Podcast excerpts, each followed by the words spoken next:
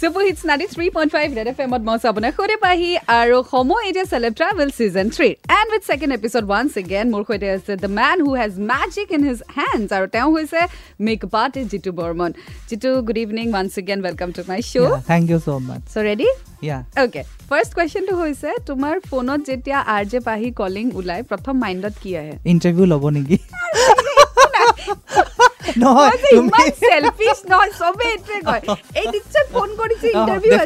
মই তুমি তোমাৰ যেতিয়া লাষ্ট ফোনটো আহিছিলে তেতিয়া মই ভাবিছো এনেইতো ফোন কৰা নাই। হয়তো বিয়াৰ কাৰণে কৰিব পাৰে আৰু নহ'লে হয়তো ইণ্টাৰভিউৰ কাৰণে কৰিব। এই দুটাৰ কোনোবা এটা হ'ব আৰু। অ'কে আজি যদি এটা স্পৰ্ট পিক আপ কৰিব লাগে এটা খেল কি পিক আপ কৰিব বিচাৰিবা? এনেকুৱা এটা কাম বা এনেকুৱা এটা জব যিটো তোমাৰ মতে পৃথিৱীৰ পৰাই নাইকিয়া হৈ যাব লাগে? এইটো আচলতে অলপমান টান কুৱেশ্যন আৰু অলপ কমপ্লিকেটেড মানে পটককৈ অলপ ক'বলৈ দিগদাৰ।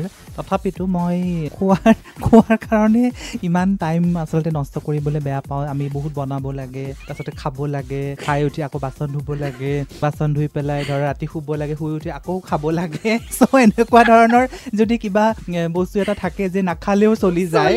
অঁ তেতিয়া অকল কামেই কৰি থাকিম আৰু নাখালেও হ'ব।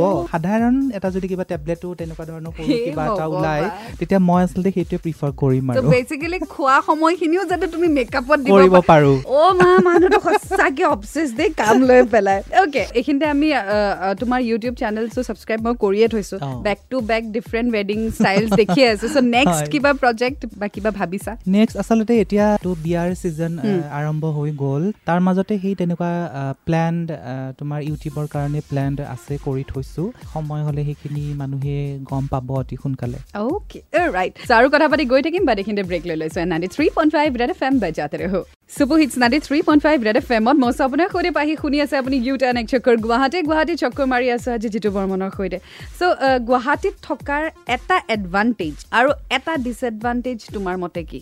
ডিছএডভান্টেজটো মই দেখা নাই এডভান্টেজে মই যিমানখিনি আছে এতিয়ালৈকে এডভান্টেজেই হৈছে। কাৰণ গুৱাহাটীত আছোঁ কাৰণে মই মোৰ নিজৰ কৰ্ম ক্ষেত্ৰখন মোৰ গুৱাহাটীতেই মোৰ কৰি লৈছোঁ।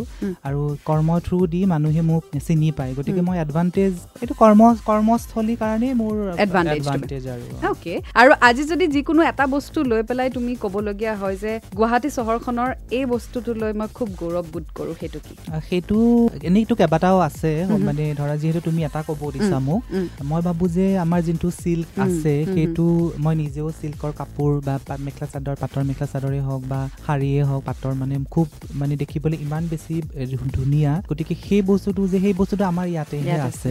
বাহিৰত কটনে আৰু আমাৰ এই বস্তুটো মানুহে মানে খুব এপ্ৰিচিয়েট কৰে তেতিয়া বাহিৰত। সেই বস্তুটোৱে মোৰ কাৰণে আটাইতকৈ বেছি proud proud moment Okay, so last segment বাকি আছে which is say it or be pit so to stay tuned and 93.5 Red FM আৰু এটা বাকি আছে তাৰমানে বজাতে ৰহো super hits ninety three point five red F এমত মঞ্চ আপোনাৰ সৈতে পাহি শুনি আছে আপুনি ইউ টান এক চক্কৰ গুৱাহাটী গুৱাহাটী চক্কৰ মাৰি আছে আজি যিটো বৰ্মনৰ সৈতে খুব চেষ্টা কৰিছে কুৱেশ্যনছবোৰ চাবলৈ কিন্তু মই একদম দিয়া নাই দিয়া নাই একদমেই দিয়া নাই তুমি সোধা মই ইমানখিনি যিহেতু দিব পাৰিছো মই আৰু এটাটো ডেফিনেটলি দিব পাৰিম অ'কে তোমাৰ বিচনাৰ কাষত এনেকুৱা তিনিটা বস্তু যিটো ৰাতি সদায় থাকে।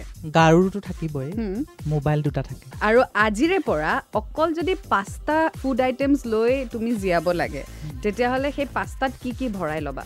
ডাল ভাত বিস্কুট অ'কে চকলেট। চাৰিটা হ'ল আৰু এটা। অঁ মাছটো অ'কে এনেকুৱা চিটুৱেশ্যন তোমাৰ লাইফত যিটো চিটুৱেশ্যনত তুমি মানে মনে মনে বা পেটে পেটে ভাবিছা যে আজিতো মই চেছ আজি মই মৰিলোঁ।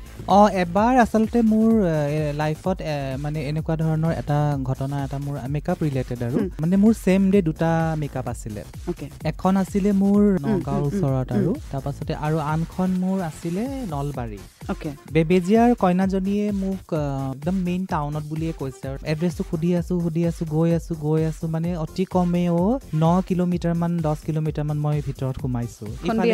নলবাৰী। মই যাব লাগিব মানে মোৰ সেইদিনাখন বহুত খঙো উঠিছিলে আচলতে। তাৰপিছত মই দৌৰা দৌৰি কৰি পেলাই মই মেকআপটো কমপ্লিট কৰিলোঁ কৰি উঠি মই নলবাৰীলৈ মই ৰাস্তাত আহি আহি আছোঁ আৰু। উম।